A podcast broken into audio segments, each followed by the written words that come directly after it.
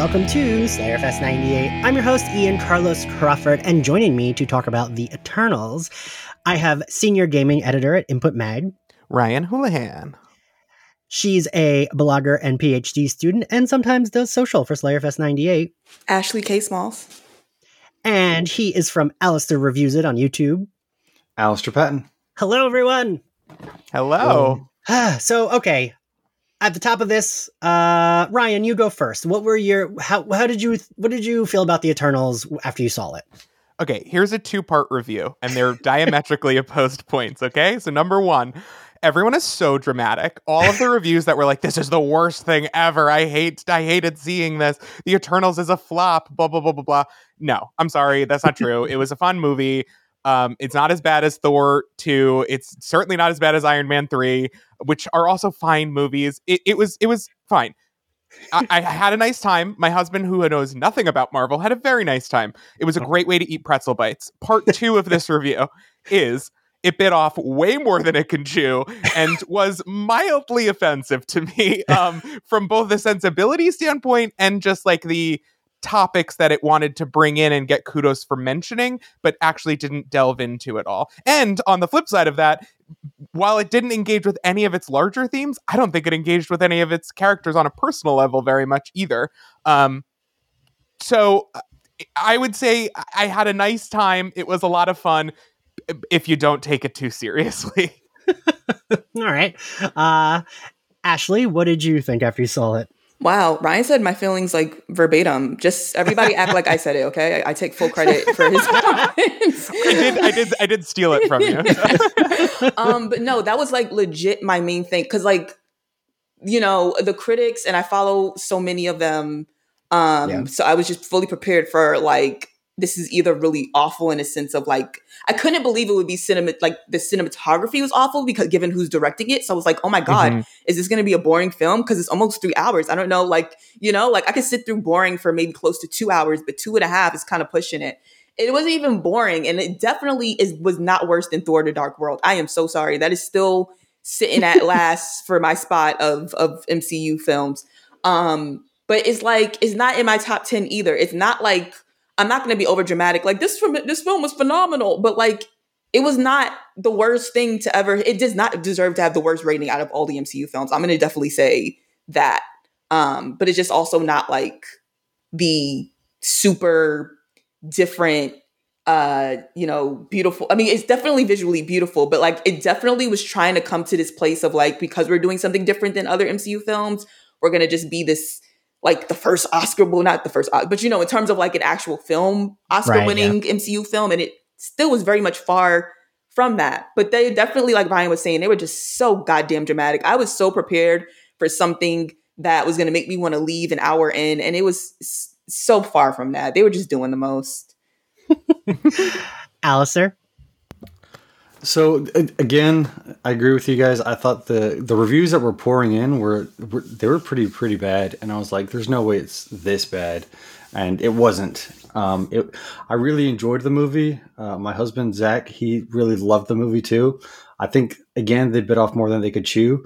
Uh, there's too many characters where you you didn't have the time for character development, even with a three hour uh, movie timeline and uh, but I enjoyed overall. Like I was entertained. It was three hours, but I would I still I didn't feel like getting up and leaving during the three hours. I, I enjoyed what I was watching. I just wish I could have had more. I guess um, for them to actually give me more for so that I can actually get invested into the characters. And uh, so far, I'm not I'm not very invested. So I think. God, I so I text Alistair because Zach and I co-host uh, the Horror Podcast, My Bloody Judy together, and I was like, if I don't like this movie, Zach is going to hate it. I was incorrect. Zach loved it, um, or well, liked it. I am going to be the bad guy here. I think this movie was so fucking boring. I wanted to. I genuinely was like, can I take a nap? Like I thought it was the most boring MCU movie I've have ever watched. Have you seen her movies before, though? Like, have you seen Zhao's previous work? Uh, can you name one? Because I don't know that I could. Um, like Nomadland. No, I have not. I went in expecting to be like, why is this a superhero movie? This is so boring. And because my expectations were that it was going to be incredibly boring, every time superhero stuff happened, I was like, I'm having a lot of fun at the movies.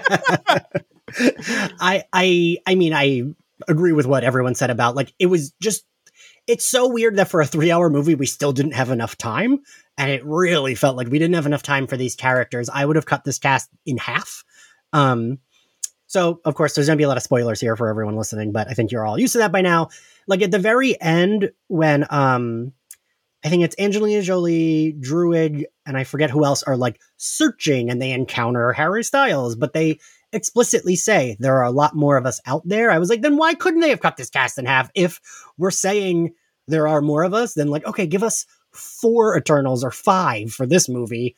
Save the rest for later. Um, because yeah, I felt like it was just so crowded and even the action scenes to me just they felt a little um so I remember in Age of Ultron, a movie that like wasn't my fave, but like I didn't hate it. I just it isn't my fave. Um, that opening action scene felt so like easy, and that's how I felt with a lot of these action scenes and the flashbacks. It was like everything just felt easy. Mm. Um, and I say this full offense, but also love and light. This felt like a DC movie, not like a Marvel movie. Um, because oh boy, Sersi and Icarus took themselves so seriously yeah. and they were so boring. Okay, oh my god, thank you. Okay, I was just gonna say, um, just Sersi as I know technically it's supposed to be an ensemble, but like Sersi's technically the main character. Like she's yeah, she's a very boring main character, and I'm just so happy because I understand. And this is no shade to Gemma Chan because first of all, she's also yeah. in Captain Marvel, and her character in that, though it's she's an antagonist, is fucking awesome. This yeah. character was very boring. She looks like she wants to cry every three seconds. And we everything also, is said in the same tone. Okay. and it's just like, you know, even in terms of her love for humanity, we really don't get to see that. Like we see these mm-hmm. flashback mm-hmm. scenes where she's helping out people in fucking 500 AD, whatever the hell it is. And, you know, that's about the most we get with her with humanity. But beyond that, we get the five minutes of her in her classroom. So it's like, I say that to say, you know, and, and, and this is really on par with what everyone's saying about like, it's weird we didn't have enough time. Like, I both didn't feel like there was enough in terms of her relationship with Icarus specifically. Like, I don't feel yeah. like they were in love. Like, I was told they were in love, so I went with it, but I didn't feel it. And even with her love for humanity, I didn't feel that but I I was told she just has this amazing love for this earth. So I'm like, all right, well, save us, sis. So you know, it's like I I but I didn't feel that, and I hate a movie that has to tell me what's going on because that means something's wrong if I can't pick up on it myself by watching these events unfold. It felt like you went to Epcot with a bunch of friends who do not like Disney World, and you walked from from like world to world, like from country to country, and didn't ride any rides. and I was by the end of it, I was like, what was the point of shooting on location if we weren't going to touch anything there, or like there was no like sp- uh, there was just no engaging with the worlds that they built. However, I liked the action sequences, you know, like I think that there was some funny I, I, mean they gave them I mean it was the normal Marvel like quippy style of humor, but there were some like funny parts and I definitely think some characters had more richness than others and that really came down to actors doing the work rather than the director or the writer doing the work. Yeah. But I, I, to me it just felt like a lot of a waste. And and I think the reason that it it felt like a such a waste and it got so highlighted in my mind that this was wasteful from a storytelling perspective is that they seem to have stacked all the diversity stuff that they get criticized for into one movie. One the, movie. Mm. Or even not just diversity just like things that they get criticized for like no, no there's never a sex scene. They were like fine we'll give you a sex scene. Fine we'll give you a gay person. Fine the gay person will will have a gay kiss. So nobody can get mad. And they have a kid and they're and and, and the gay person is heavy and black and and it right. just kept like felt like they were like a woman of color will direct it and a woman of color will star it and they just kept going and going and going and because they packed all that in they didn't do justice to any of it which yeah. in some ways is worse because then it gets bad reviews and everyone's like well we're never doing that again I, I did feel when I left, I was like, God fucking damn it. I wanted to love the movie that these stupid incels hated just for being diverse. Like, mm-hmm. I'm mad that I don't like, I wanted it to be one of my favorites because of that. Like, I don't want to like, be like, yeah, I didn't love it when like people are like review bombing it just for being diverse like that.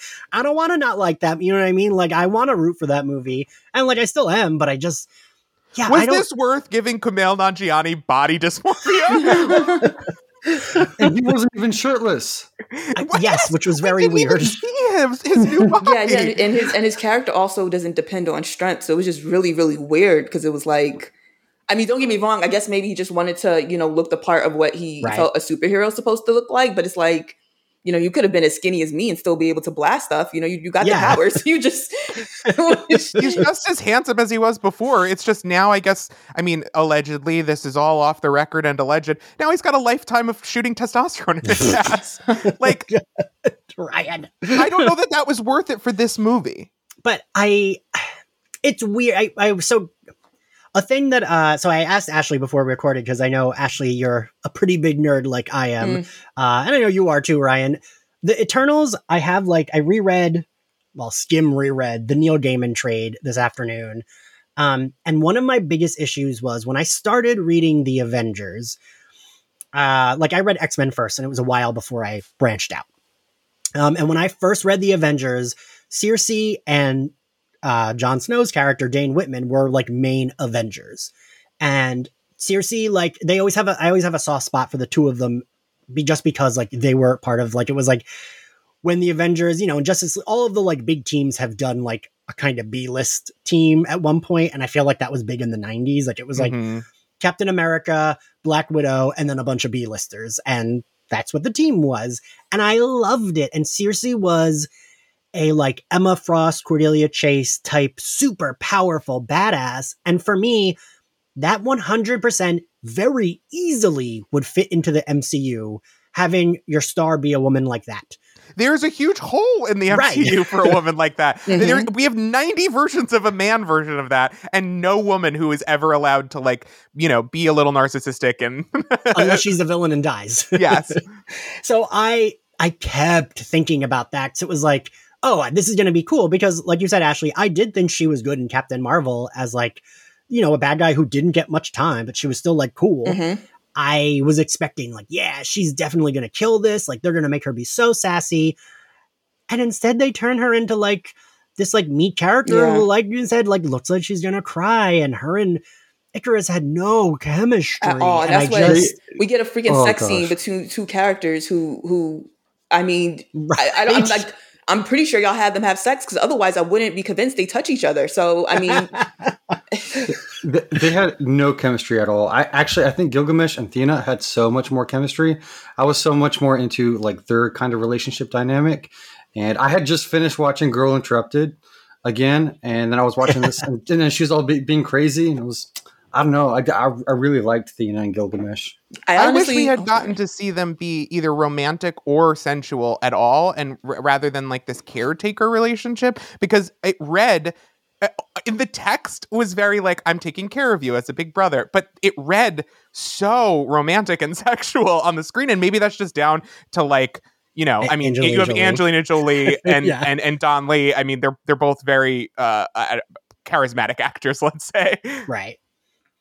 I mean, I- even I was just gonna say that all the side couples felt more couple than the main character than the main than the main one we're supposed to be focusing on. Because even Makkari and Druig, with their you know little shoulder touches and looking over at each other, um, I got more chemistry from those what three moments maybe tops Yeah, than three, all yeah. of the, the 20 minutes of them trying to force us to believe that this, you know, that there's something really dynamic between Icarus and um and Sersi. I just did not at all. Um, and there's another thing about Makar, but we'll get into that later.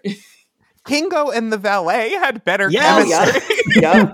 Yep. I I was like, love kiss, them. kiss, kiss. I really would have loved if it was like, oh, Kingo isn't aging, but like this like kind of older guy is like the love of his life, but like he doesn't age. So yeah, that makes sense that like this guy does age because he's human, That Um, would have been great, actually. right? I, I, they were. Also, I really don't understand why Kingo wasn't there for the final battle. Yeah. Uh like I was like, oh, he's gonna come in, and then he didn't. Um, and I was like, hmm, I wonder. And then like I just started Big Mouth season one, and in the first episode, Kumail Nanjiani plays like a cartoon version of himself that's like all super jacked, and he has like a very silly. I'm not sure if it's supposed to be like in uh, like Instagram or YouTube like videos that he does about like being a man, and they're like very silly. And I was like, hmm, did he just like want to do this instead for the final battle? Is he like I want to go voice like the like this like ridiculous character who talks about cum a lot on Big Mouth rather than be in the final battle? Um, yeah, I don't. I I also have like a it's gonna be an annoying like Twitter type hot take. I felt like everyone felt queer in the movie, and I'm not normally someone who's like, oh, like I do like a queer reading of the characters. I'm like, well, they said they're straight, they're straight. Because like like you said, Makkari and Druig, who one, I will say, yeah, Richard Madden's hot, but the guy that played Druig, mm-hmm. like when he was in that leather jacket, whew, did it for me. Mm-hmm. But like, of course, I like the angsty guy with like the bangs. um, but like the two of them and like even uh Thena You're not gonna convince me that Ajak is not a lesbian. You're not gonna convince me that Sprite isn't non-binary. You're just not right. gonna do it.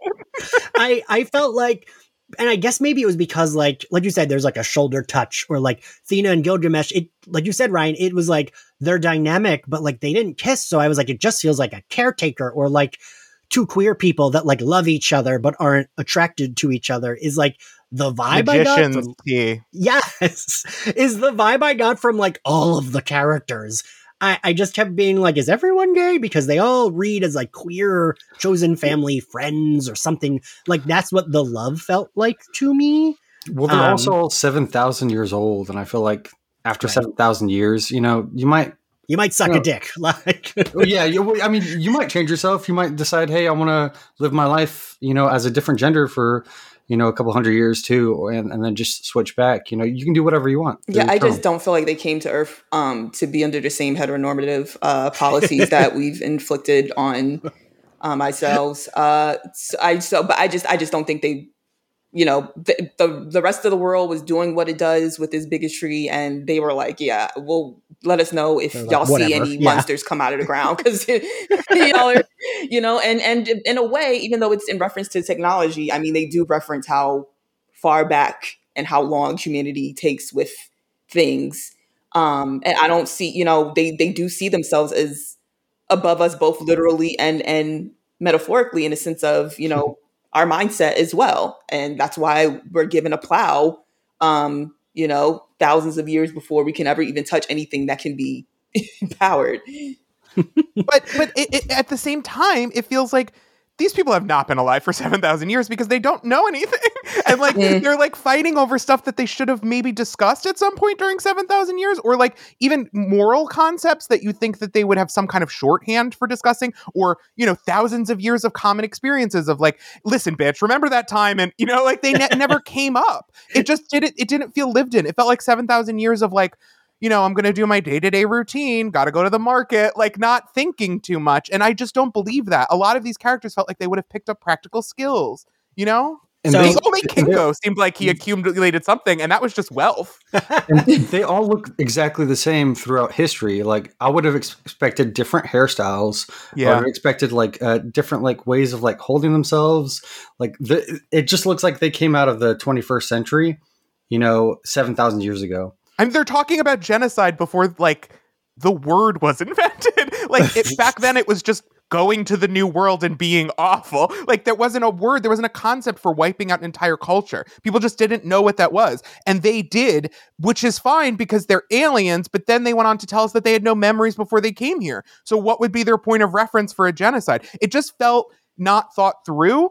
But again, it doesn't mean uh, to me it doesn't mean the movie's horrible it just means maybe don't maybe don't have your one gay character take responsibility for hiroshima and nagasaki mm. yes i didn't love that i mean at least we saw that he was upset but like ugh.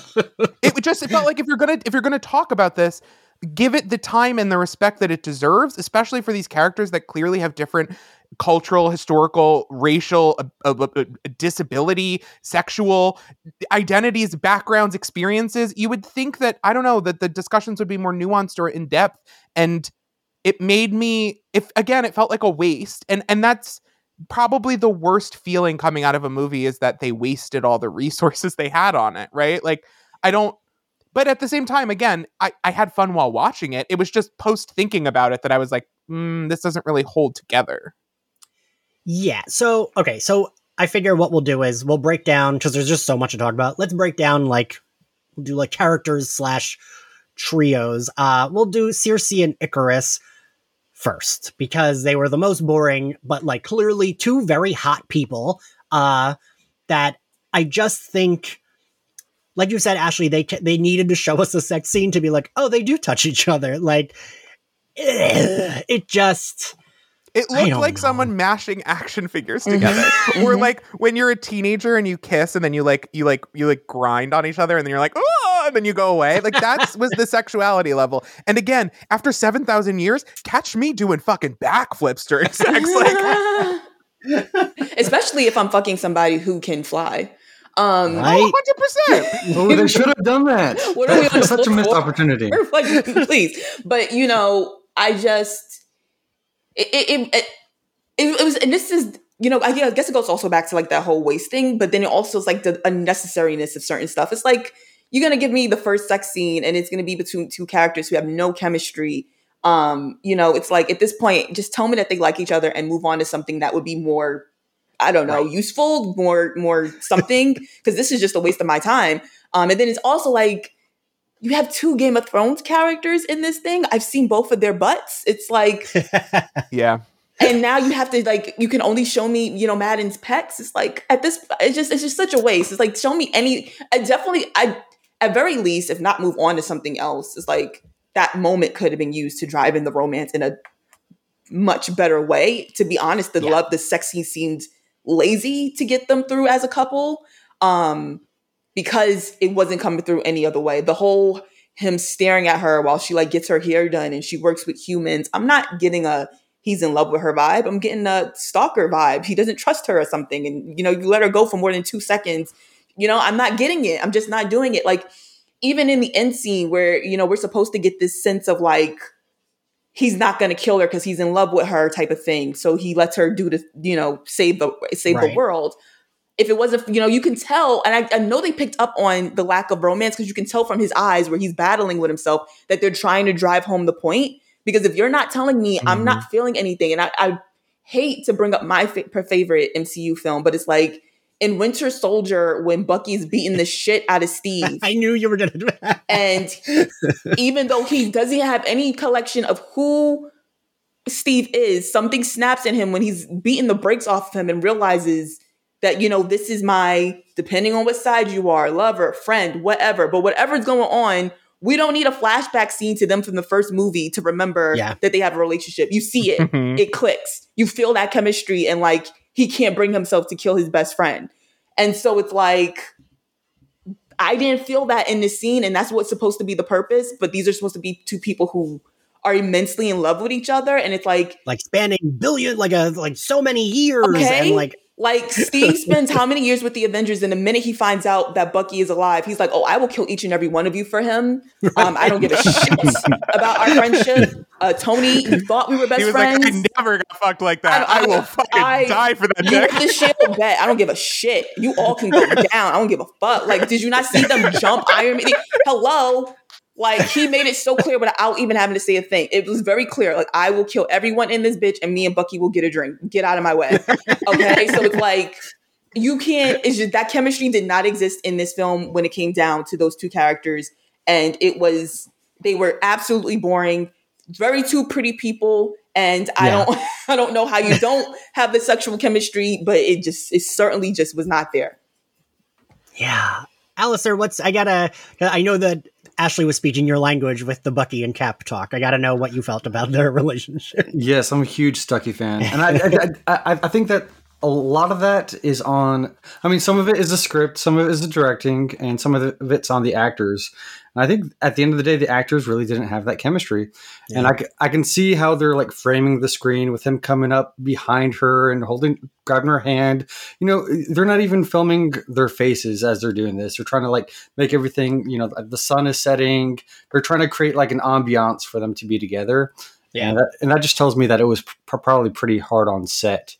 Um, for for them to get chemistry out of those two actors, and sometimes actors don't have chemistry.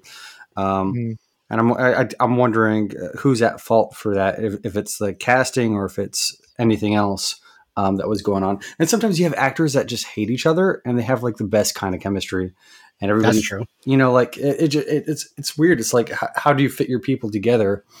Um, but singularly, I mean, they, they were still boring. Uh, Sersi, yeah, like you were like, but alone, still boring. I- I- Sersi was very likable. I really wanted to like Sersi the entire time, um, but she kept on stepping back, and I wanted her to step forward.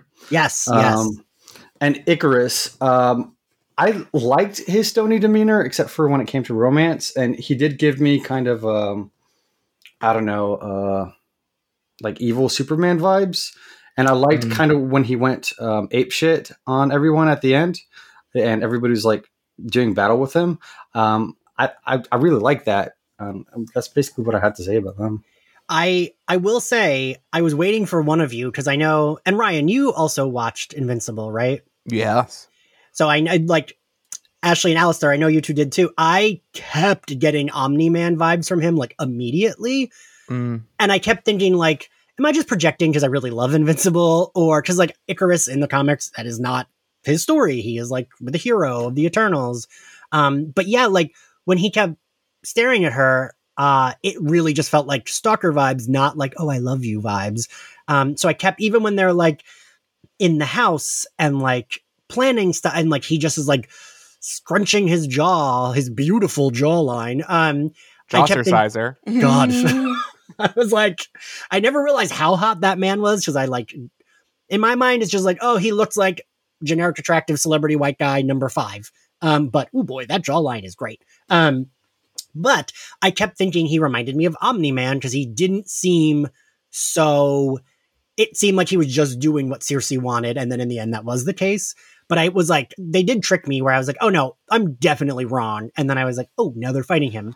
They also I- did a lot, like in the writing, to be like him being like, "I'm not Superman. I'm not this. I'm not like Right. people projecting." And it was very like Homelander from the boys, like very like in his rejection of it, like his bristling sort of at the um at those projections on him. It I felt like it tipped the hand a little bit that that he was going to be way more fucked up than we were imagining at the beginning.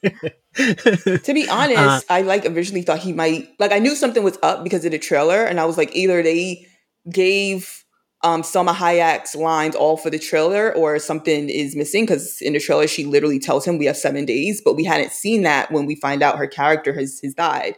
So I was like, something's up. But originally I thought, Mhm. is he really maybe a coward? Like, did a deviant come out of nowhere and like they were supposed to fight it? He couldn't kill it, and it killed um Salma's um character, but it ended up being that he was completely uh I don't want to say completely evil, like evil in a sense of like, hey, don't kill my planet, but like in the sense of I, I I love characters like that where it's like he's been told what to do and he thinks that what he's been told to do is right. It's not as simple as like, right. you know, uh, I want to do Well- bad things. It's it's like in seven thousand years he still hasn't developed a personality. Yeah. um, Yep. and instead just is still taking rules. Um, you know, you've been on that world for seven thousand years, and you've had the same haircut the entire time. hmm Like, come on. Listen, as someone who still dresses like the Hot Topic teen they were, I will say I relate to that. I only changed my hair because of a pandemic. Seven thousand years from now, catch Ian at the mall, keep gauging his ear even larger. I mean, but you know, you do bring an interesting point that as they're going from you know place to place, and everyone has you know uh, Sersi's become a professor, and um, you know uh, Phastos has started his family, and Kingo has become a movie star who just changes his hair every basically like 50 years to be to keep doing the role. Everyone's done this thing to fall in love with some form of humanity. And then there's, Right. you know, Icarus sitting in his house just waiting for the go ahead to blow the planet up. So it's like, yeah, you are, you know, and I that's I think that might even have to do with why um I wasn't able to fall for the romance factor because we really didn't get a different side of him in the relationship aspect that we were supposed to Yeah. to make us convinced that, you know, he would I, I truly did like I truly was like he's gonna kill still kill this woman because I'm like all she's done is let you fuck once I don't know just like you know it's it's it's it's just they like touched one time I mean, and that's it. you know, I mean, they're gonna wipe your memories when this is all over. You might get a second chance because I'm like, there's nothing from this relationship aspect that made me feel like he would want to hold on to it. Nothing was given. Yeah. So I was just very much confused. Um, but well, yeah, well, also couldn't couldn't they have said like we never make it work? Like i we wipe i wipe your mind and every time we go through this or whatever and i would be like oh wow i buy that. There isn't any chemistry there. And he's trying to force this relationship and he keeps resetting her mind. That is really a, the abuse cycle that they're in Mm. and it is definitely exploitative and it would explain a lot of the lack of chemistry and it would explain a lot of the like strange behavior and his stagnation but they didn't do that and they didn't explore that so again it's like why bring this stuff up if you're not going to go into it. It is, and it's So- like sorry. I just, I just something just sparked. It's like he didn't even, from the sense of want to hold on to the planet so he could remember her, or Yeah. you know, like Right. that wasn't even enough to bring out this emotion of conflict where he wants to go ahead with the plan, but then he realizes he'll forget her. Like none of that, none of it at all. Yeah. Okay. So yeah, that two things I wanted to mention on that topic. One, I can't believe they fuck in the sand because I would not be fucking in the sand. Also, she has the power to turn anything into anything, and you're just going to get sand in your crotch. right? I was like, oh no, at least go to the rocks. Like, ugh, I don't want sand all over me. Two, in the Neil Gaiman comic, The Eternals that I was reading today, I was like, this is what I thought the plot was gonna be. But like, let's be real. I've read so many comics that I often forget, and I forgot.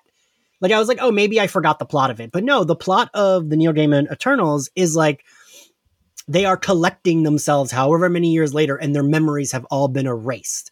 And Sersi encounters Iron Man when like a big whatever is happening, and he recognizes her as a former Avenger, and she's like, "What are you talking about? I'm not a former Avenger," because their minds have all been wiped in whatever present day. And that would have made more sense if their minds had been wiped. Yeah. Um, and like, yeah, I don't, Mm. I, I felt like that would have maybe made the plot make a little bit more sense, Mhm. right? If they had been existing with their minds wiped and like, say that scene where Sersi goes to like the bus is flipping over and she accidentally turns it into the flowers or whatever and is like, holy shit, what happened? That would have, I think, worked better, right? Instead, we have Druig in the Amazon as a, a, a an Irishman, uh, enslaving enslaving an entire native population for centuries, and we never engage with that again. We just know that that's something that happened. Oopsie doopsie. and they they like you know flicked they like slapped his wrist about it and then moved on. And I, yeah, I mean, I'm just very confused because I'm like, y'all were wherever you were in the world, knowing that Druig is someplace with these people under his control, and no one thought to say, "Hey, we should let those people live their lives," because you know, like, Plus, the, the geography did not make sense because he said, "Here, this is the the last four, uh, the last jungle y'all left me in." But they were in Tenochtitlan, which is in central Mexico, and the Amazon is in South America. So I was like, I don't understand. that's the Disney understand that. understanding of the planet. I was like, no, that, It's all in the Mexico pavilion. it's like uh, it's not all Mexico down there. Like, Alistair, I love when you flex your uh, Mexican roots. Uh, well, I, did, I, no- I noticed that, like that they, he just said that, and I was like, that doesn't make sense at all, like at all. But yeah. So okay. So let's move on to we'll do Druig and Makkari. Uh, I did like Makkari. I thought it was wild that she didn't come back in the movie till like what the last like in the present day she wasn't in it till what the last like 30 40 minutes yep, they gave her basically nothing to do except like be a deaf person on screen Yep. which in, if to me feels worse than not including a deaf i mean i'm glad a deaf actor got paid but Right. it feels kind of worse to just be like because you're deaf you have basically nothing to weigh in on here you we'll give you a couple lines where you say something that might have been profound in another film but we don't dwell on it long enough to let it create any cohesive character or relationships I you. was very much frustrated because we're, you know, as they're going from place to place and seeing the, the Eternals and what they've been up to, you know, this one has a family, this one has created slaves, this one is protecting his friend. Um, but it's like you telling me that Makkari just what chilled in the ship till y'all just came and got her. I mean, I'm, I'm I want to believe that that's not the case, but it was just definitely very lazy. I'm like, this is a, a I, you so many ways to to utilize her and it was just like yeah but then that would actually take work. So let's just wait until we're getting closer to the action scene. And then you gave her the power to like perceive even vibrations in the air and be anywhere she wants in the world at any time. And rather than be like oh she knows where everyone is because she could just you know one day wake up and be like i'm going to check on them and yeah, i'll observe i'll observe from the outside what's going on and just keep notes on what everybody's doing. That would have made sense for that character and given her some sort of like and then she could have said like i'm sick of watching you know what i mean? Like just right. because you know i i, I have i'm a, uh, i have a different way of communicating doesn't mean that i don't have something to say and that would have been extremely relevant and and it felt like again a waste of bringing the character into the movie like save it for the next one. That would have been fine I agree, Ryan. I I think it was a definite like waste of potential right there, especially with her being able to like almost be the connector between all the characters. Um, it, it, was a waste of opportunity. But I will say, when I d- they did come in and I saw her just reading books, there's books all around her. I was like, oh my gosh, this is like my heaven. Just really around me, reading all the time. I was like, I get it. um. So yeah, and like, I. Druig, I this could possibly be projecting, but like really read as like an angsty queer to me, like the entire time. Um, and in the comics, I think he's like a little bit more of the villain. I will hands up. I didn't finish rereading the Neil Gaiman Eternals graphic novel, but he is like kind of the villain. Yeah, he is. And I do, I did appreciate that the movie. I mean, uh, granted, they didn't do much with it, but like shows that he is definitely not like the A plus hero. The rest of them, like he's not like he's you know willing to enslave these people, quote unquote, for like the greater good and to like whatever. And so we at least made it like oh yeah, this guy's a problem. Um, I mean, shouldn't it have been apparent to them at some point in the thousands of years that like my power is mind control? That's definitely not from a good source. you know what I mean? Like. Plus, they um, look super creepy when they're mind controlled, like with their I, dark eyes. I did like that. It did, yeah, yeah, um, yeah, and yeah. I, I again, I whatever. Okay, so let's move on to uh, Kingo and well, Karun. We'll throw him in there because I did really like. I I thought Kumail was like such a great, great like uh, addition to this cast. If he um, wasn't there, I, I, don't know what this movie would have been because right. I, I, the, ultimately I think what we're saying because we, we we've been complaining a lot about the problems of the movie.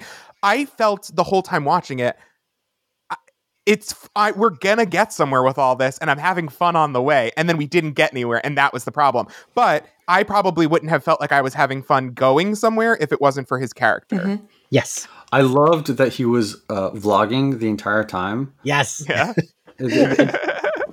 yeah and i also you know i was kind of scared they were just going to make him comic comic relief but his power being honestly you know a, a pretty powerful one without him having to be you know the super strong one. Like, you know, you can definitely right. get the sense of the the Celestials made a a, a, bunch of d- defensive uh, Eternals and then offensive ones um, to kind of help. But and he's one of the defensive ones. And while he may not feel he can take on Ikaris, he definitely has one of the better chances. Um, and right. I love that you know his personality doesn't solely focus on his you know power, mm-hmm. um, but the fact that like as charismatic as he is and he's vlogging and he's the star it's like oh but i can absolutely take down a deviant on my own too um and that that made me really excited because we do know how marvel likes to make a comic release of the characters of color and that's all yes and it, was cool because he had like uh like almost uh goku or anime like chi balls mm-hmm. um mm-hmm. That, that he would conjure to do his things or he would or he would just like do shooters and stuff like that. And I think that's in some ways his um, storyline makes the most sense because like you're there for so much time. It makes sense that you'd want to like kind of leave a legacy, and it makes mm-hmm. sense that you'd want to accumulate some sort of like wealth to be able to make the own changes that you want the, on the planet. So like I liked all that, and everybody else like. I don't know. Every, everybody else didn't feel as fulfilled as, as he did. He was happy. He was truly happy. Yeah, like he was felt, good. They didn't need to get it Yeah. it did feel a little bit like they they built up this whole storytelling background for Sprite, where it's like you will keep the keeper of the legends and teach them of their future ability, and then Kingo is like, and I'm going to be the one to make movies. and like it felt like maybe that could have they could have tied that together somehow, but then they didn't. But having said that, I think his character made the most sense and was the most human, and that was a consequence of the fact that like you just said, Marvel tends to just make people of color into comic relief. As much as that's horrible, it did work to the character's advantage in this particular film.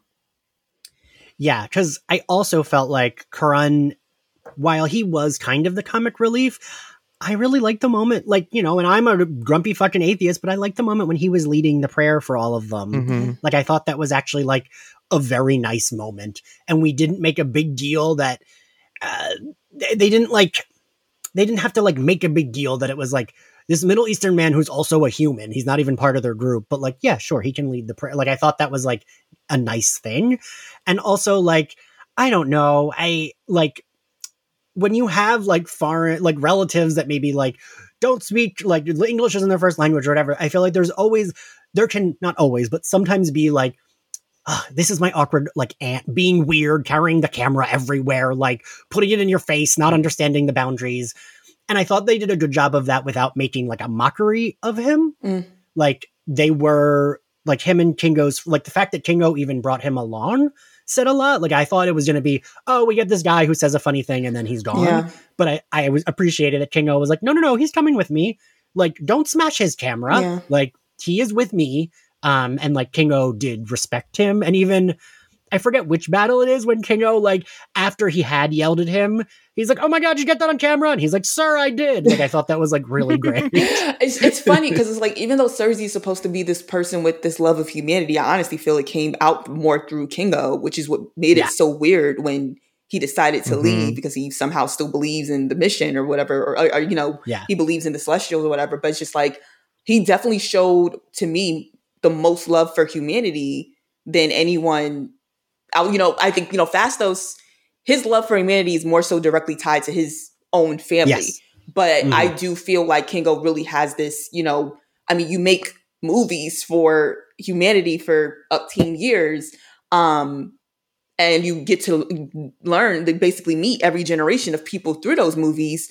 Um, you know, he not only with his relationship specifically that was happening, you know, he brought him along, but even when he leaves the set he has this concern for, but you know, we just started filming and they depend on me to take care of their families. And it's like that tied more into someone who wants to protect people on this earth. Yeah. Then, and it just was so weird that he would abandon them in that final fight. It, it, was weird, and it was weird when um, he had that moment with Ikaris where he's like, you know, I'll always go where you lead. But I felt like I, I didn't get where he was coming from. You know, it almost seemed like there was supposed to be history or like an extra scene um, where he always followed like Ikaris and Ikaris's lead, and that just didn't happen. Yeah. yeah, yeah. I, but I again like he. I mean, he definitely was one of those characters they let the actor do his thing, right? Like they kind of are like, yeah, just do your Kumail shtick, and I think it did work. Um, which is weird because I do think he definitely falls into the more typical MCU character, right? Because he's like a little shitty, is funny, isn't taking it too seriously, but like in this movie, we needed a little bit more of that, I thought. Yeah, and he was also very he Marvel loves a power fantasy, and he was like the one person in the group who was like, "I'm going to use all this to my advantage," and so it was fun because that's what Marvel is good at portraying. So it was fu- it, it, he was the most polished character wise, um, and obviously Kumail is so charming that it like can override a lot of problems. Right, but I I I it it sucks that it sucks that like for perfect example Don Lee is Gilgamesh which I know we're not getting to yet but he's a he's another person who like the, the level of charm and charisma helped carry that character over the finish line but it only highlights how charmless Gemma Chan was in this movie I mean I like that we're all not happy about having to like we're all like oh yeah because we all like Gemma Chan we like Richard Madden yeah you know? I'm done. hey hey I I do like her I mean I'm I may not be the devout fan um but I'm also just look they're two very pretty people I was very much on board for you know two pretty people just being you know just fucking just that's I was all yeah. for that like you know more of that and I was just so disappointed. I was like, I don't understand how how you how you fail the assignment. Um, they did half of it by just looking the way they do. You did you just had to get it right. to the finish line, and somehow, some way. like you already ha- you already a step ahead because you're both so hot, okay. and then okay, let's talk about uh, Gilgamesh and Thena. Um, I will say I liked both of them. It is wild to me that Angelina Jolie, because she is such a presence, was like such a side character. Um, because Thena is one of the main Eternals. Like she, it's like her, Ikaris and Sersi that I think of when I think of the Eternals. Um, and I'm wondering, I, w- I kept thinking like maybe it's because she's so famous that they're like, yes, her and Salma Hayek will be in this movie. They will not get all of the lines, but like let's put fame, very famous people in this movie as like a draw, and so we can use them later if need be. I think Yeah. she's. I think she still stole every scene for Mhm. me at Yeah. least. Yes, 100%. She, she is a movie star, capital Yes. M, capital S, in the way that almost no one else in this film is. Yeah. like her facial expression, like like she didn't have to say anything in a scene. All Yup. you would get everything from her face, and that was amazing. And I felt I, I felt like they uh, actively depowered her, you Yeah. know, by doing the the mind. I, I forget what it's called, but the Mad mind. Weary. Yeah, Yeah, the Mind mad weary. Um, I, I felt like they actively depowered her, you know, just to make her not as big of a competitor for like Ikaris and stuff like that. I mean, but even that, even her small fight with Ikaris, and like when she she only gets like two lines, and she, he's like, "You don't have to fight me, Athena." Athena's like, "But I always wanted to." It's like that was one. They, Yeah. There was more chemistry in those two lines between the two of them than all If they had given her that attitude, the whole movie might have crackled with an Yep. energy that it did not. Yep. Mhm, yes. Yeah, because I do feel like they tried to make her more muted, but like you said, Ryan, because she is a capital M movie star, you can't mute Angelina Jolie. I mean, you just can't. you just can't. I, it, it was, I mean, even the scenes where she's like covering her face and in the background, I was like, well, could we just like see what's going on over there? it's like pan there, pan there, real quick. Honestly, I feel like you know what? Maybe we should have because clearly she was trying to tell them some stuff and they weren't listening. Right. She was she was drawing pictures. And honestly, it, it also just made sense why she kept attacking other Eternals a bit. I mean, yes, because Right. confusion, but also Yeah. because she's used to them being the ones, the ones want to see the. Well, I shouldn't say want to see the you know their worlds um destroyed, but doing but it, they're yeah. the ones doing it. So all she knows, even though she hasn't connected the dots, is they're gonna be responsible for this. Stop them. Um, and so like now it's all making, you know, it's all making sense. But like as some um as Ryan said earlier, she her little bit of roles always always stood out, always understood the Mhm. assignment, even if it was just having to have the face of someone who was confused, um, completely Yeah. delivered. Um, even when it came down to the to the weapons that she can create, they they dialed Yeah. it back because she's supposed to be able to be to do to do a lot more than that, and it was always sword or shield, and Mhm. um, she is supposed to be a much bigger competitor.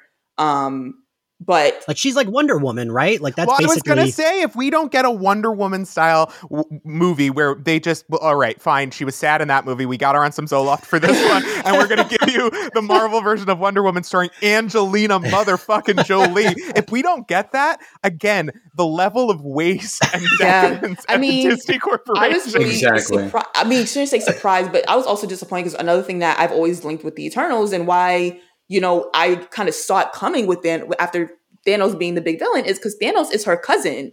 So Yeah. Mhm. they didn't do anything with that at all. And you know, You know, that was a thing I was wondering because when we get our Harry Styles cameo and he says he's the brother of Thanos, they like know who Thanos is, and I was like, are we supposed to? Is like the way they're rewriting this is that Thanos is he an Eternal? Because he isn't in the. He's comics, supposed to right? have so yeah, but like there was this whole thing about why he came out the way that he did. Um, but yeah, he's supposed to have some sort of blood relation, whatever, to them. Um, but he's not like an he's not like an Eternal, right? I, I would not like, I wouldn't call him that, but there's just I, I there's a big ass connection. But Okay, like, yeah. you know, if it doesn't have them in, in, in spandex, then it kind of goes out my head after a certain amount of years. But I know Yeah. I wouldn't refer to him as an eternal, but I know whatever went into creating them, it has some involvement with him on some level. Wait, actually, I think one of the trades. So I have two. I think the other one I have has a chart. Does it have a chart? Hmm. Um. As a family tree. Because I remember The seeing Marvel this I Family know, tree. I know that Harry Styles character is his brother, and I know that Thena Yeah. is his cousin. Those are those are two things I definitely know. Well, that's what we know. Oh, he's he's he's he's he's a tr- okay. There we go. Eternal deviant. He's an eternal deviant warlord from Moon Titan. Mm. Oh, that makes sense for like how he looks. And then Thena, I, I like I liked her interactions with each character. It seemed like very like specific to each character, and I, I loved her interaction with uh, the kid Mm-hmm. Yeah. and uh, knifing the orange. I like that one. I also like. I think if they do this again, she would make sense more to be in the leader role. Yeah. Um, Yes. like you said, Ryan, put her on some Zoloft. We're good. We're, we got rid of the weariness or whatever, and like just like let her be because she is she's Angelina Jolie and she's commanding no matter what. Um, but like she was really good in this role, and I felt like, I mean, I guess this is kind of the problem they encountered with Wanda in the earlier movies, right? It's like you can't just have her beat everyone constantly. There's Yeah. got to be like you got to have her knocked out because otherwise everyone's done in two seconds because it's fucking Scarlet It's why Witch. at the beginning of every Metroid game, like Samus loses all her powers because, like, what would you do? I mean, I will Um, so I- also. uh, oh, sorry. Keep, keep going. no, no, go ahead. I was just gonna say, like another thing is just that, and I hate to go back. I just because I kind of skipped over it with Makkari, but since the scene also happens to do with Thena, in that both when Thena loses um, Gilgamesh and she's like, "I'm gonna kill that specific deviant." I don't Hmm. know. I don't know. I don't know if it's going to solve our problems here, but whatever the hell happens, I'm killing him before it ha- anything else. The rest of the world can can destro- be destroyed, but he's dying at my hands, type of thing. And that sort of you know like that feeling of like whether you think their relationship was platonic or romantic, that love is very much personified in her con- in in her you know her desire there. And in the same breath, when Makkari thinks that Ikaris killed Druig, she goes, she loses her mind. She she Yeah. completely. He doesn't even get a hit in. He doesn't get to get up. He she is absolutely wailing on him and like that emotion from the two of them as well like and these are two characters that really don't get that many moments to shine as they should have um but those two moments of like we're just not two women who are to be messed with. Um Yeah, and it yeah. just completely draws out not just the power but the emotion that comes out of it because so far so much of the main characters have been in my opinion emotionless. And so to see that kind of like switch from these two characters from these relationships that haven't been as defined it was like you know that was just a whole other component. But her taking and then you know of course like when he's trying to trick her um Thena specifically because you know she's confused as to if it's really him and if it's not. And then she comes back to herself to kill him you know because of his last words to her as well. Um like that emotion right there like if i if i walked away from anything else with it like that carried most of the film than than what the main plot line was. Yeah i i actually the deaths of the characters never really hit me. It was more the reactions the other characters had that like hit me I think. But they also kept saying, I mean, on the topic of the deaths, they they kept saying we were never really alive, we're robots, etc., cetera, et cetera. And part of me was like, okay, well then fix them. like, if, like, are they dead then? Then I'm not clear on like if they were never alive, they can't die. Then, uh, and is this unfixable? Because it feels like Phastos could have. I don't know, done some surgery. I, I, it, it felt. I kept thinking, oh well, they're not dead. Like they'll be back. Like they're not just going to be dead. And then they burned them, their bodies, and spread the ashes. And I was like, well, now they definitely are. I, I kept, I kept on thinking, well, they have a bunch of like spare androids somewhere, so I, I feel like they could explain like Ajak coming back for some reason. and all their memories were in the ship, right? Like so. Right. Yeah, I don't know. Yeah. Okay. So let's talk about Salma Hayek's Ajak. Uh, I did. I and this is just me, but like I I don't know if you have this, Alistair. Like when there's like, I feel like I get I always I'm like very mother like I get like a motherly feel from her all the time, but just because of like that's how the Hispanic women are in my family. Like very like, you know, I I think of like that scene where she's I forget what outfit she's wearing and her boobs look ridiculous in like she's wearing like an open blazer with a button up that's like a little bit down.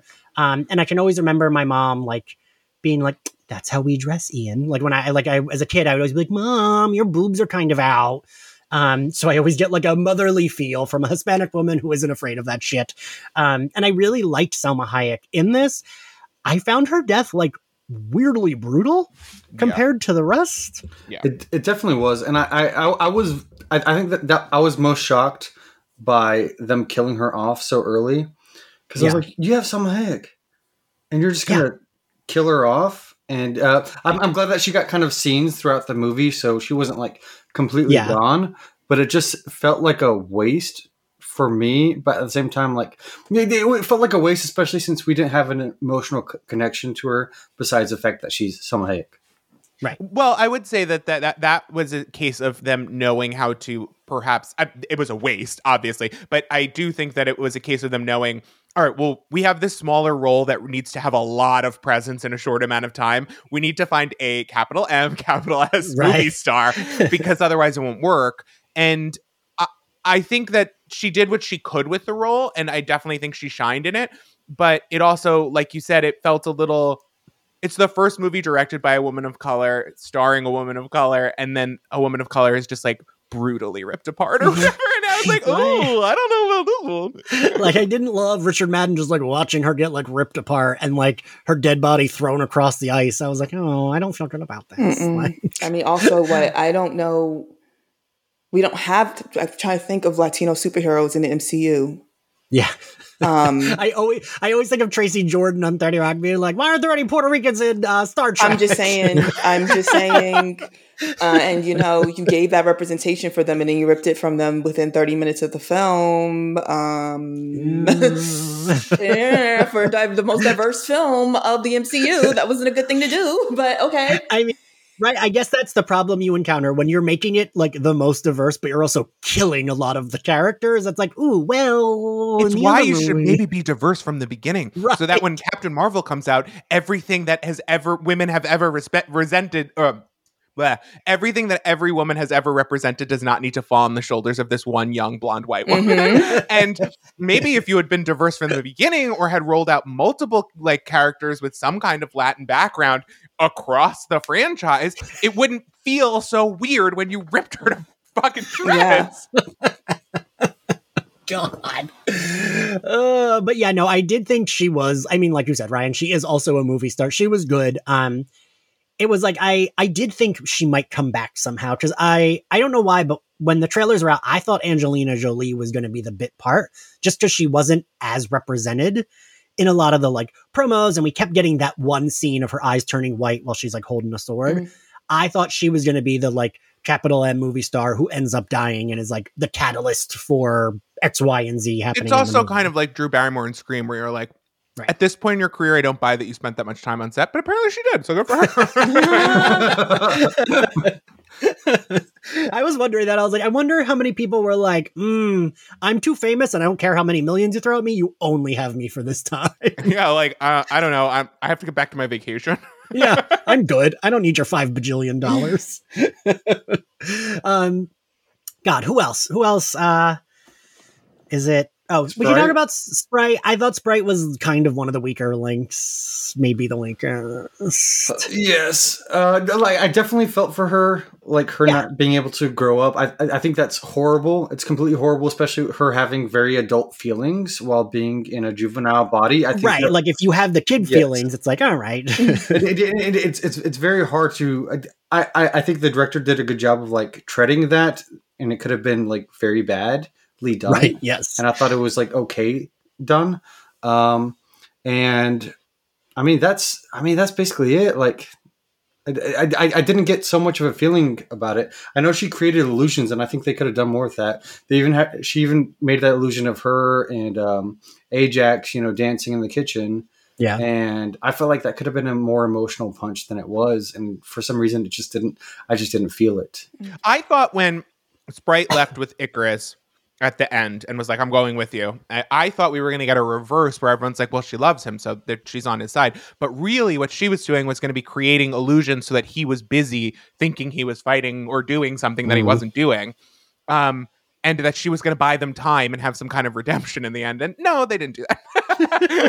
Instead, she stabbed Sersi. Yeah, yeah. Just she did a full like Game of Thrones, like, yeah. All it took was one, and now I'm good. no. Um, I also but that was another thing about like if Kingo hadn't told us that she had feelings for um, um Ikaris, I would not have known I would never pick up on and it. he's like, "Don't you all notice?" Duh. Um, and it's like, "No, I don't Like, fucking no. I don't fucking know shit. What the hell are you talking about? They didn't give us nothing. They didn't show anything in like, you know, they didn't show anything from the past to maybe, you know, show that like, you know, when the rest of the world is treating her like a kid, he does. I was really expecting that. We didn't get shit. I'm like, did you just like him because he's attractive? I mean, I'll give it to you because same, but like, Yeah. um, I get it. but you know, they just did not. But without the emotional component, it it's even more un it, it's even more uncomfortable because then it's like, well, I guess you're just sexually, ooh, you're a kid. like, Yeah. it, it, it, Yeah. it- your leap, it, you can't be like, wow, it's a crush. Like we all have crushes at that early, like yeah, tween age, and and I totally understand how she could be en- enraptured in this person that treats her with respect. But no, she was just like, ooh, you're hot. And it's like, oh, don't have kids saying yeah, that. I mean, but and, and it's like they just, but they just did not show it to us. I just really hate any movie where I have to be told what's going on because you're not doing a good job of showing me. And it's like, Yeah. you know, you have Kingo having to drive that that point home because you cannot. I mean, I guess I sort of understand why they can't show it, but it's like they didn't even take, you know, like a, you know, the sort of. Not that I want them to, yeah, you know, like that sort of juvenile crush when like someone older is just really nice to someone who's younger, so naturally, you know, they're they're maybe looking at them in a different way that they're not supposed to. And I'm not, right. I'm like, it's a, it's a, it's a difficult position because I don't want to infantilize her because she is supposed to be, you know, a grown ass woman, not just grown, but 7,000 years old. But like, yeah, not just yeah, yeah. like, you know, I get it, but it's still like they didn't even take it from a, he's the only person who treats her a certain way. Because even in the scene when Gilgamesh, you know, jokes about, oh, I gave you, you know, child, uh, the alcohol free drink too, uh, uh, Sprite, you know, and everyone's laughing a bit at her. He doesn't, it's not even like, uh, Ikaris is the one who's like, don't treat her that way. Don't do that. Don't. Also, why do that? Like, Right. She's, she, w- could, she lives forever. Yeah. she's gonna be fine. Like, I would gonna have, I would have impact thrown her that glass development. against the wall and been like, "There better be fucking alcohol." Okay, I would have fucking created an illusion. Now you guys don't know if you're fucking eating food or drinking poison. Have fun. Right. Enjoy my shit. exactly. I, I thought of that um uh Ryan and Alistair, that Anya line where she's like, I'm seven thousand years old, just give me a freaking beer. Like Yeah. oh yes, yes, yes. It, it was definitely like that. And it, almost like even going back to uh, Invincible. Um, gosh, what Monster Girl? oh Who yeah. has kind of like Oh, a yeah, yeah. similar Totally. thing where, where where she's younger than she's act- she actually is, and I'm like, that's a tw- it's a terrible. I think they they. You know, they wanted to make this kind of like an Oscar contending like movie. I think they had a lot of meat there in that storyline that they didn't chase. I'm kind of sad that they didn't. So now we should get to is Phastos the only one left? I think I so, think so. right? Yes. Okay, because I will say Is I thought he was you know, fantastic. Mhm. No, I loved him. I the scene, and this is like I feel like it's so cheesy, and of course Ian had a lot of feelings, but like where we get to see him just exist as a gay man, and like you said, Ryan, he's like heavy, he's black, he's not just like like I feel like in like a stupider, it would have been Richard Madden. Who like you know the like jacked white guy with abs that would be I didn't gay know going in, and I was shocked to find out that Richard Madden wasn't the first gay representation. right Because like he is gay. Right. Yeah. well, hands up. Uh, not confirmed. Uh, but I, I, that's like who they normally cast, right? Especially if it's like sci-fi or superhero. Like that's normally what we get. And I love the fact that he was also anxious as fuck because I relate. Like him being a helicopter parent, that's how I am with my nephew. Like when me and my nephew are out, I make him hold my hand and he's always like, I don't want to hold your hand. I'm like, too bad you have to because I get nervous. and like I just loved like he felt like a gay character written by a gay person, not a gay character written by a straight person, which Alistair is what your husband said when we reco- covered Halloween Kills. He felt the gay couple felt like they were written by straight people. And I could see that. And this felt, at least to me, like a gay character written by a gay person. Yeah, So- it felt like a gay character's backstory written by a gay person, and then a, a gay person. Um, uh, and I, I, I don't know. I actually don't know if the actor how the actor identifies, but uh, a gay person sort of interpreting it. But Yeah. I do think it felt edited by Disney. Very like I could feel the Where things could they, weren't saying. Like I love my family and my spouse and husband. You're like, all right, Yes. that's a weird way to say it, but okay. It, it's it's def- definitely within like a heteronormative like they, they definitely wanted to plant it like that. I will say I did like the gay couple in Halloween Kills, even though my husband didn't. But oh, um, uh, I, I, liked that we saw him. I, I didn't think that we were going to get as much of the gayness that we did in this movie. I was very happy that we did, and I will say that when they kissed. Um, I was in a full theater, which is great for watching a big movie like this. But the people behind me were like, "Ugh, why this?" And my husband did a clear Exorcist twist just to like look at them and it was it, it, it was a moment. It was a moment because it was the first time like an mcu movie had done something so blatant. Yeah. They always I'm try to write people though. they don't ever do that with me. I'm you know and i always wish they would because i would love to make a scene. Because you mean to tell me you just watched that bland ass sex scene 40 minutes ago and didn't say a thing but this this right here is what you want to look at. Did you not see? like they just showed us two tops fucking humping each other, and this this is what you cause a scene about. They always pick the right people. I mean, and not even say like the right people because it's not. It's not. But it's like, you know, it's like.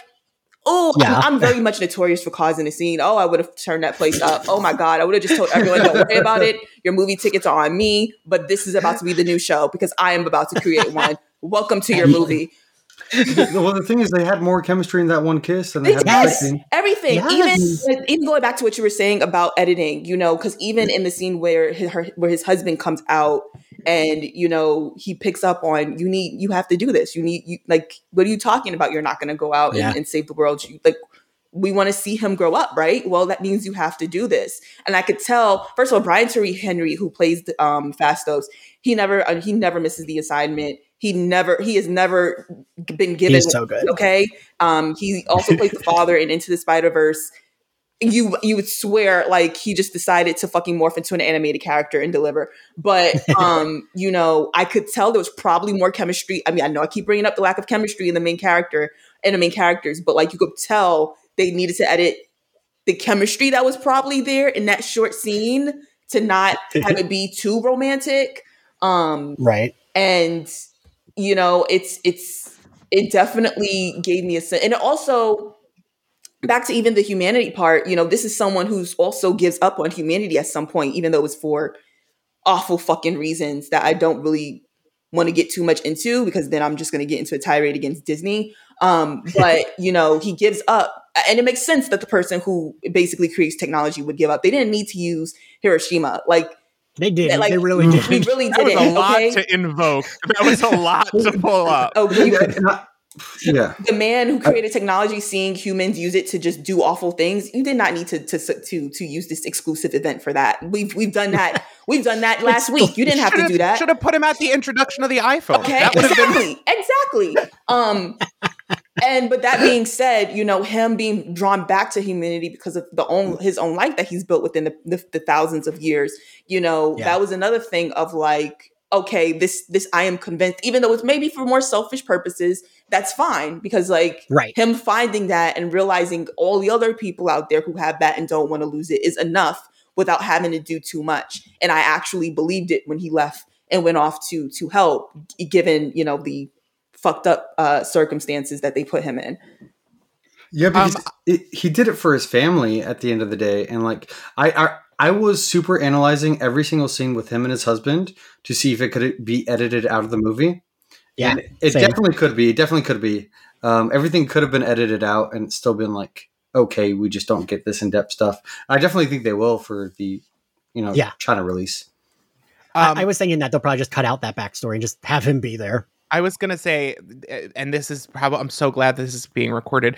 I have uh, been I've seen every Marvel movie, almost every Marvel movie in theaters, um, and actually did see every single one in one marathon go. oh yes, you did. Story of that is also available in Slayerfest. However, I dropped my phone and missed the first gay kiss on the screen no! because I leaned over to pick up my phone. That's how quick it happened. And my husband was like, How? How? And I was like, I don't know. And I was so mad. So right. I have still not seen anything gay. I, oh, wow. I'm so sorry.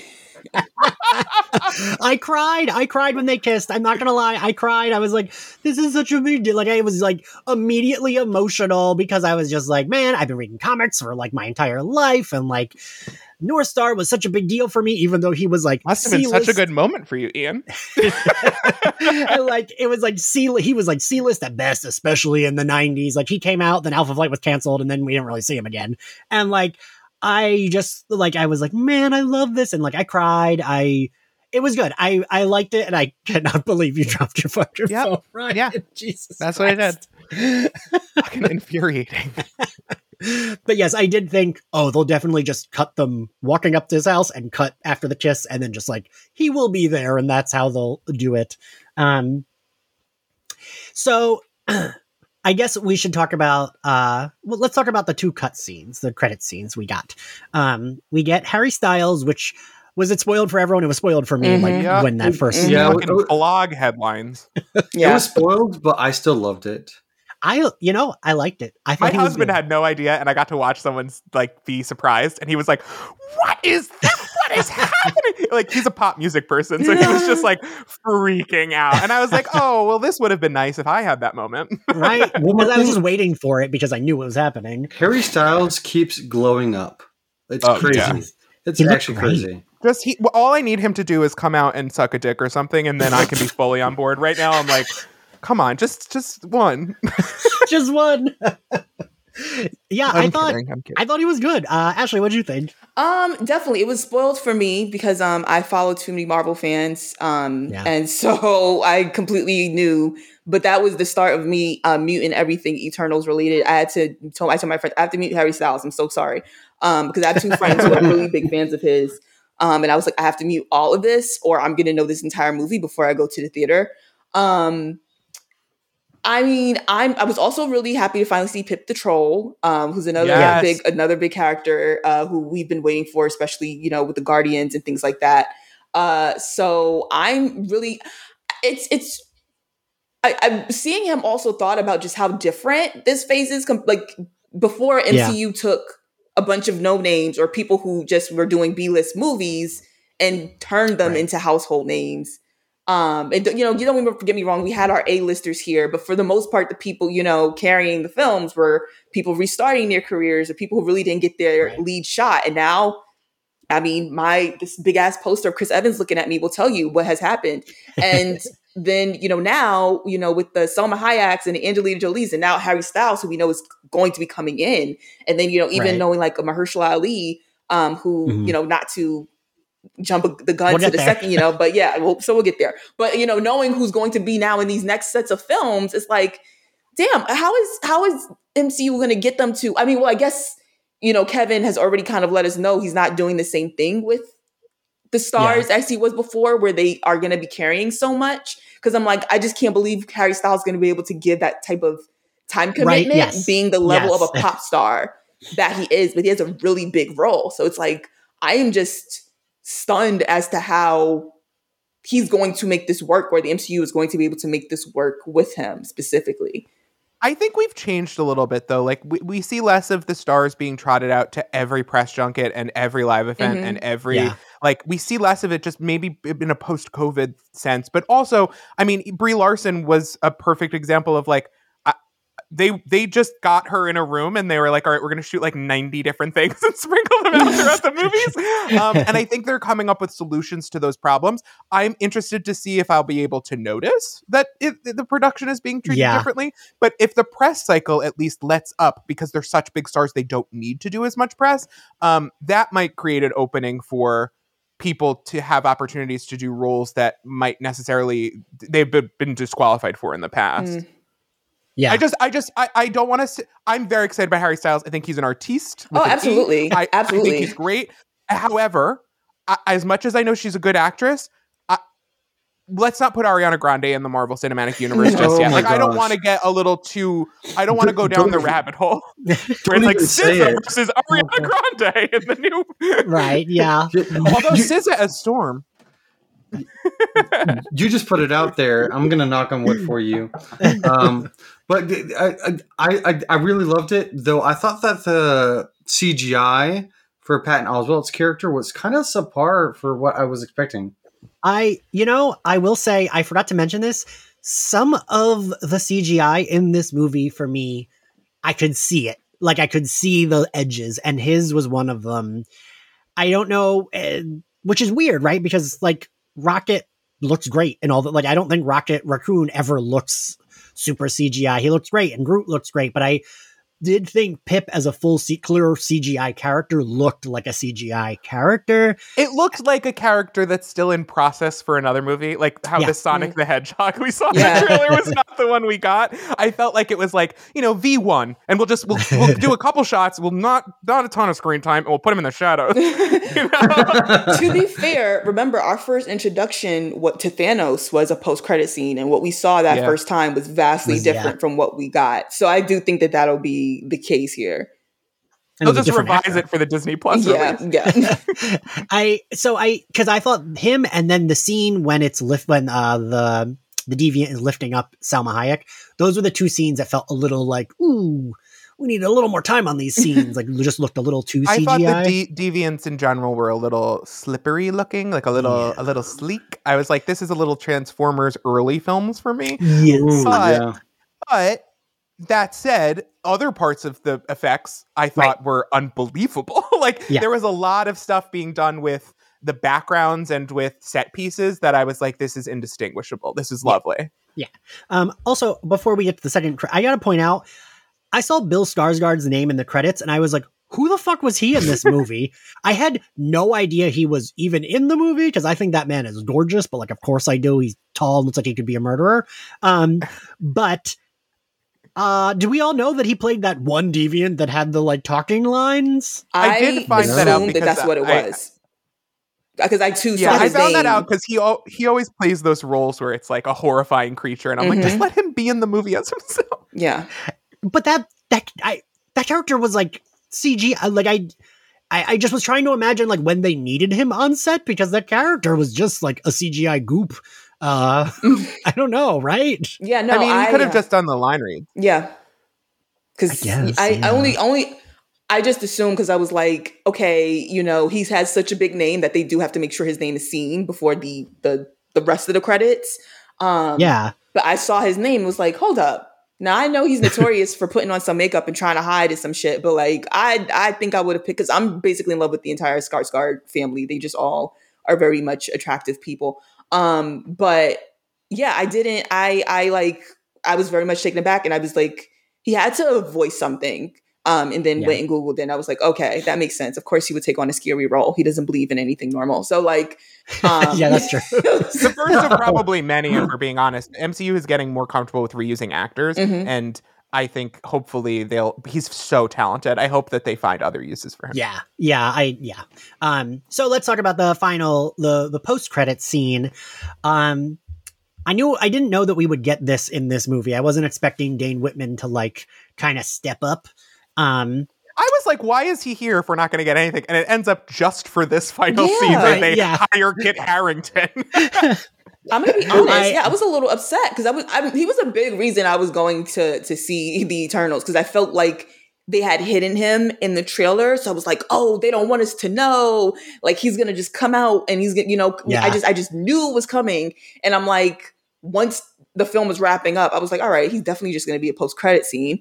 Um, and I was kind of, I was like, God, I mean, thank you for introducing us to him, but damn, you didn't have him do anything. No wonder why like all his press was like. I ain't got no powers. I'm like, I'd be mad too. well, I thought eh, for a movie that was all about how humanity was worth saving and all this stuff, I thought, okay, well, we've got a hero here who has no powers. Maybe he'll like Wonder Woman in, but the opposite. He'll come in and his humanity will be the nope. nope, nope, nope. nope, He's just dating. Yeah. uh, and I did. I wasn't sure who the. I I thought that's who the voice was. It was funny. The the group of people behind me were like, "That's Wesley Snipes," and I was like, "This is not Wesley No. Snipes," but I think it's Mahershala Ali. But I wasn't sure, and then I like saw that close on like officially said it was. I, I, Him saw, I, saw. I saw a tweet that it was Jennifer Coolidge, Stop. and I like Um, that idea. You ready It's for that, big boy? it did feel a little bit and i guess maybe this is my like you know I, we've all heard these complaints a million times that people like be like, oh, all the Marvel movies just set up for the next movie, but this one like very, especially the end. I didn't realize till I read a negative review that the Celestial captured them. I thought it was just like you will be up for review and then sent them back to Earth. I didn't realize it like left oh, with Sersi I, I and King that. O. It took me a second, but then I was like, "Oh, they're not coming back." No, Well, I, I, I got that, especially when the boyfriend was like, "Hey, uh, she's gone," and everybody's like, "Where did they take him?" And then I was like, "Okay, yeah." I I really But I could see how it didn't read because it didn't it didn't register for me until like 30 seconds after that. I was like, "Oh, no one's coming back." Okay. and it happened so fast. yeah. Um, and I, I get that they were trying to go for the Jack Kirby ness of it all, but when they have them zoom into the air, it did not look great. Oh, my to me. husband did not understand that that was a different celestial. He was very confused. he was like, "Well, I thought they beat it," and I was like, "No, no, dead. that's different." And he was like, "Oh, well, I don't like that." I was like, oh, "Okay." um, all right. Well, I guess we're here at the end. Uh, Alistair, what was your favorite scene? My favorite scene was um, Angelina Jolie as Athena against that big deviant in the cave. All right. Mhm. Yeah, I did like that scene. Uh, Ryan. Oh wow, my favorite scene. Um, that's tough. I would say Angelina Jolie as Thena when she was spreading the ashes. I thought that was beautiful and touching, and perhaps just because I've been through a couple deaths in my family recently and bringing it down, um, I thought it was very Right. touching, and I and I I kept thinking, God, someone is doing so much acting, and they're giving her no time. Ashley. Uh, definitely Makkari beating the shit out of uh, Ikaris um, after she Mhm. thinks he's killed Druig, and everyone's like two seconds into having a big monologue, and she said, "No, no, no, no talk." she just starts wailing. She's like, "No, no, no, none of that." Um, and she just starts wailing on him. He doesn't get a second moment.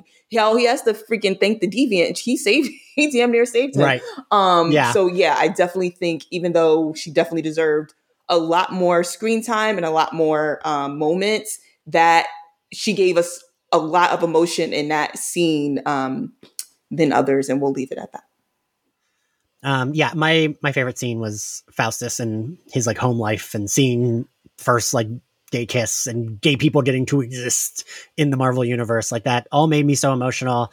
Um, it again, I it again just made me think like this should have been a Disney Plus series and each character should have gotten their own Yep. full 45 minute episode and then we could have got that end and it didn't matter if you know they didn't have a lot of speaking lines in the end because we already got like a full Yes. 40 minute story and that would have I think worked. And Um, and and we could have had the fun like you son of a bitch I'm in at the end of every Right. episode. Yes. But I also before I forget, um I should have said uh, tied with my Angelina Jolie spreading the ashes was the Bollywood number. That was Yeah, that was lovely. yeah. That was Yes, really good. yes. too, Yeah. Um, all right. Well, thank you all for joining me. Thank you all for listening.